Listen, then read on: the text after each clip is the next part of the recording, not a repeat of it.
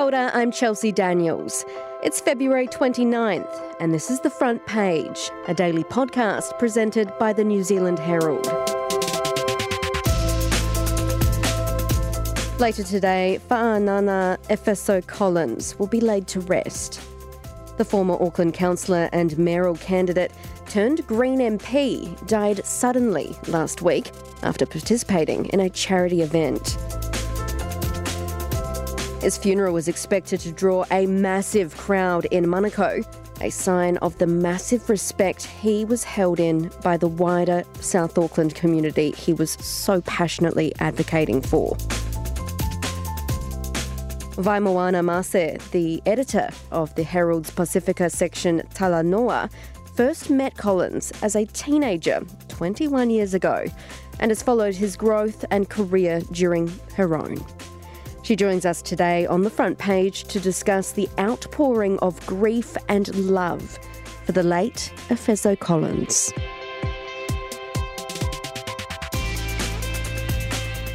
Moana, tell me, what was your initial reaction when you heard the news that Collins had passed away? It was just shock. I think for a lot of people, hearing the news that he'd collapsed at a uh, an event in the first place was already obviously newsworthy to us. But as the minutes dragged on and we could see that the ambulance was still there and sort of no rush or yeah, the understanding that it was actually worse than just a collapse or just a faint. Yeah, nah, man, it was a big shock. Big shock that Fa'anana had passed away that day. And like you said, it happened during a charity event in Auckland's CBD to raise money for clean water in the Pacific. Does that not, in a way, represent what sort of a person he was, how dedicated he was for standing up for his community? Yes, it, it very much does represent the man that he was for those of us who who sort of had an understanding or knew of the man Fa'anana Efeso Collins, he was very much for the people and for his Pacific people, um, not just here in New Zealand, Aotearoa, but also around the region, the Pacific region. So knowing that he um, died at a place where he had just, you know, given up his time or, you know, his morning to take part in this charity event, um, raising money to help water projects in the Pacific. Very much spoke about the man that he was. And that's a giving up his time as well. I mean, I know in the newsroom uh, he would always call us back, always talk to us about Pacifica issues, and even as a South Auckland councillor as well, he was always available for his community. That was that was kind of what he loved doing, right? Yeah, he was sort of the person that a lot of people or a lot of us in the media knew that he would answer and also trusted that he had like his voice or his thoughts were very much a reflection of what the people in Otara or Otahuhu or South Auckland in general and the Pacific community, you know, it was a very much an honest reflection of how those people or those communities felt. So I, for one, um, always appreciated when he took my calls or, um, you know, I'd send a text and he'd be busy or something and always say, oh, no, I'll call you back, Mana. It's all right he knew that he represented those communities and knew that his voice needed to be heard. As a New Zealand born Samoan living in South Auckland, I've experienced, written about, and spoken about racism in this country. I've also been on a well publicised journey in understanding the needs and views of our rainbow communities, and I have a long way to go. And my message to whānau who often experience the sharp end of discrimination, disabled, ethnic, rainbow, brown, seniors, and neurodiverse, is thank you for trusting us with the responsibility of facilitating a new discussion on how we move forward together and make possible what was once deemed impossible. You wrote in a piece in the hours after his death about the first time you met him when you were 16. Uh, can you share with us those early memories? Yeah. So I think it was 2003. I was year 12. And it was a last minute trip that we got asked to yeah, take part in. It was a it was called the Dream Fono Camp. And basically it was a camp for students from around Auckland. I think it was targeted at South Auckland students, South Auckland high school students. But I went to Massey High in um, West Auckland. And so there was only about six of us that went. Um, when we got to the camp, it was up in um, It was in Cambridge and it was freezing. Anyway, I think there was about 200, 200 Pacifica students from De La Salle, McAuley, James Cook High School, St. Paul's. I think I'm missing a couple, but yeah, there were South Auckland high schools and then there was our, our high school. And the camp was basically about giving students an idea of what they could become or what they could be one day. And it was about inspiring these young Pacifica students um, about, yeah, furthering their education, um, going on to study at tertiary level. And I found out later that he, so Efeso was the one that sort of came up with the Dream Fono, the concept. One of the first things that we got asked to do at the camp was to fill out forms, just basically sharing what your, you know, what your aspirations were or what your goals were. And I was, yeah, I was 16, but knew I wanted to become a journalist. So I'd written it down, not hoping for anything, like because um, they had promised that we would be able to speak to people from our community who were either working in the jobs or studying to be, you know, like a lawyer or a doctor or nurse. And anyway, the next day he came up to me and he said, Are you the one that wanted to be a journalist? And I said, Yeah. And he said, Oh, I've actually organized for um, one of my Pacific journalist friends to come and speak to us and, yeah, obviously speak to you. That was my first engagement with him, still very much young. But um, even then, you know, he was such a commanding speaker, um, very charismatic, commanded the room. And yeah, man, great speaker, great orator, and very funny too. A lot of people don't really realize, but he was a bit of a mocker as well. Um, very much that Samoan humor and island banter that I don't know, because some sometimes get you in trouble. But yeah, no, he was very funny as well. For those who know Fa'anana. And how incredible is that that he saw you knew that you wanted to become a journalist, and then how many times have you interviewed him over the years, right? Like, how incredible. Yeah. Um, it's pretty funny because I didn't really get the chance at the camp to, you know, say fa'afetai, like, thank you for organising that. Um, the, the journalist that he got was Pacific journalist Vienna Richards, and she w- was working at, I think she was working at Pacific Media Network at the time, uh, 531 PI. It wasn't until like years later I got to say properly, thank you for that opportunity. You know, thank you for allowing me access to, you know, because that was, I think that was the first time I'd ever met a journalist. But yeah, over the years, I've interviewed her many other times and even spoken about Dream because, I mean, yeah, not to be funny or anything, but I'm not the only person who did very well, like who attended uh, Dream Fono over the years. You know, even now, I, I have friends who went to that camp who, um, yeah, doing very well, like in the education sector, in health, in law, and yeah, we did okay. He was a massive advocate for the Pacific community, a massive advocate for the vulnerable, for the poor, for young people, for South Auckland. His lived experience would have been huge, and that that's just gone in an instant. You can't replace people like that overnight. He was one of our great hopes for our future as Pacific people in Aotearoa. I mean, that's just one example of the many ways he supported Pacifica and Māori youth, right? Particularly from South Auckland. How did he get into this line of work and what were his early jobs before being uh, part of Auckland Council and eventually an MP? So, for a lot of Kiwis, you know, we sort of understand him as lately, of course, a Green MP, and before that, Auckland Councillor, local board member for Otara Papatoetoe um, local board. But those in South Auckland and particularly in Otahuhu and Otara will know this man like 20, 30 years ago, you know he's not new to us. He's always been in the community, for the community, very part of the community. And he's worked as a youth worker, a Pacifica advocate. He's worked in the education sector, particularly at the Auckland University, yeah, where he was also the our first ever Pacific president for the association there. But he has also been a broadcaster, so he worked for Pacific Media Network for a while yeah, he's just been involved in the community in, in various sectors and many examples, but particularly as a youth advisor or youth advocate, Pacific advocate. And honestly, when I think of Efeso Collins, I just think of community and people.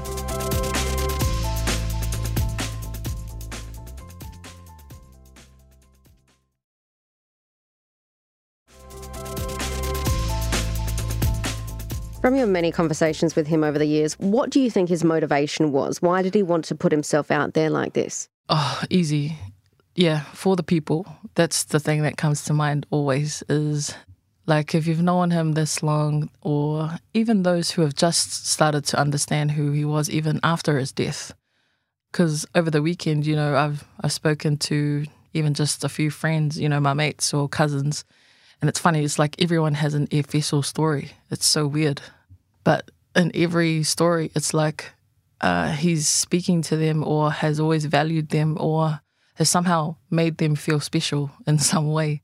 But his motivations for the people, yeah, people. And obviously, when you think about our community, it's not always, um, you know, it's a bit of a struggle street at times. Our Pacifica communities, Otara, South Auckland communities so those are the people that are that have been his motivations over the years. But on a personal level, then easy his family, his beautiful wife Vasafia and their daughters um, Gabriela and Asalemo, and also his mother. You know the people that he came from, the people who raised him. His father Tauliili Sio and his mother Loto Mau Collins, who is still with us. You know, Loto Mau. Those are the things that over the years when i I've interviewed him it's his people, his hood, his family, um, his roots, but also, yeah, for those who know him, he's a man of faith as well. So his God. If Efeso only delivered his maiden speech at Parliament a week before his death. He did mention family and his community in that as well. And finally, to my family, it's o whaia linga oi o peta, al tina pelena ya asalemo ek elika. My parents, Dad, Toli Ili Sio, and my brother Thomas, who are both watching from heaven, and my mum, Loto Mau Collins, who is here in the gallery. Thank you all. To the most amazing women in my life, with whom I'd like to wish a belated happy Valentine's. to my beautiful wife, Fia, Gabriela, and Asalem, I love you. What were the big takeaways for you personally from that?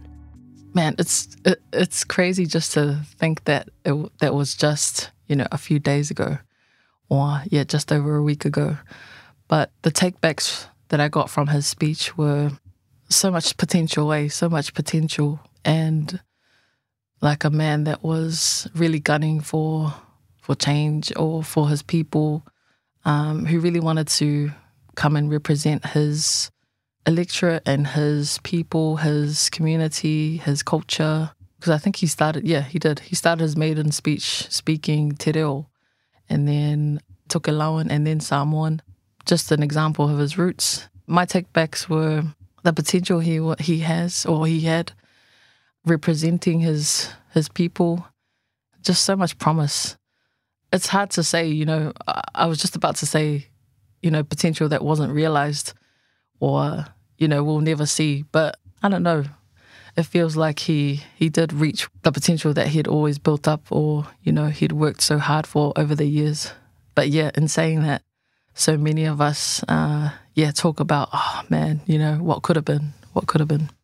And you speak of that potential as well, and I mean, he just seemed like a man who was so truly well respected and who truly cared about his community and, and just people in general. Even the, the conversations that I've had with him, he's always been a staunch believer in community and doing the best for his community, no matter how small or big. So I guess uh, from Parliament, his community would have only gotten bigger and he would have only helped more people.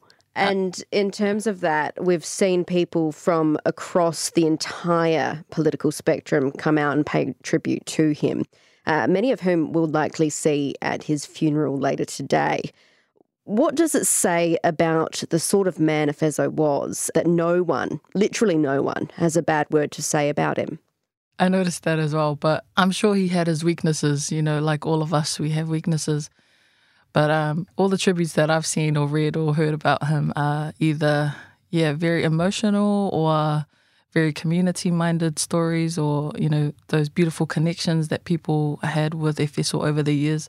But also, some of the stories I've heard are very funny, like, you know, uh, people sharing how, how he used to be, you know, mocking them just for laughs. Or we, we did see a bit of his humor in the maiden speech as well. I think he mentioned something about, you know, wishing his daughters um, happy Valentine's and knowing that like he's going to be their Valentine's forever because they're not allowed to get married till they're 50. Gabriela and Asalemo, a quick reminder that I will be your Valentine's forever because in true Samoan fashion, you can't get married till you're 50. yeah, it was just like little little jokes like that. But I think it speaks to a man who was able, who had a special ability or an uncanny ability to value everybody's opinions, no matter what you believed in or where you stood on the political side of things. It took to a man who, yeah, was able to accept anybody or anyone's views. It doesn't matter what you think or believe in. Can you explain his title of Fa'anana and the significance of that? So I'm actually not sure when he got that title, but it's a chiefly title from his, I understand, his mother's village in Satufia in Satupaitia in the big island of Savaii in Samoa.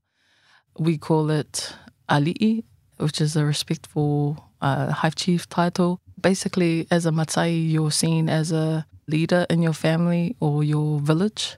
And it's basically given to generations or different generations of families to, you know, look after each other, look after that generation, but also it speaks to a respect that's given to him, that's been bestowed to him on behalf of his family or village because of his service. So that's why most people are bestowed a title is because they know that that person is going to lead their family or their village well and in a good way. And that's exactly the kind of person that Fa'anana was. And that's what I was thinking when you were speaking and, and describing what that meant as well, is yeah. that he took that title of Fa'anana and took it beyond his village, didn't he? Yeah, very much so. Not just in Samoa, but also his family here in New Zealand and Australia and different parts of the world, but also his people, yeah, the community. Moana, what do you think Efeso's legacy is going to be? Um, that's such a tough one. Um, his legacy is already something that we've seen. I think. I think he's already left a legacy. We're even still seeing his legacy.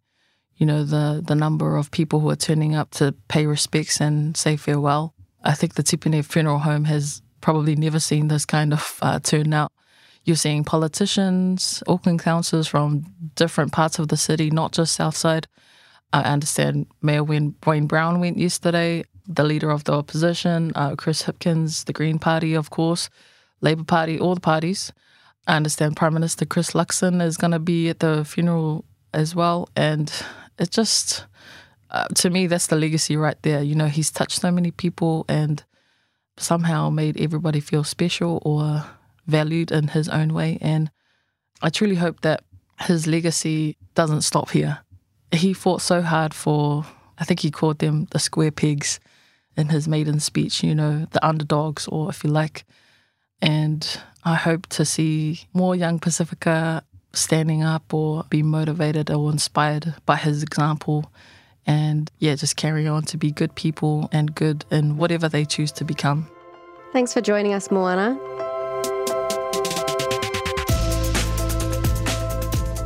That's it for this episode of The Front Page.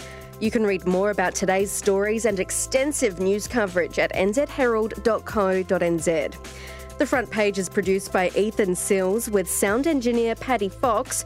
I'm Chelsea Daniels. Subscribe to The Front Page on iHeartRadio or wherever you get your podcasts, and tune in tomorrow for another look behind the headlines.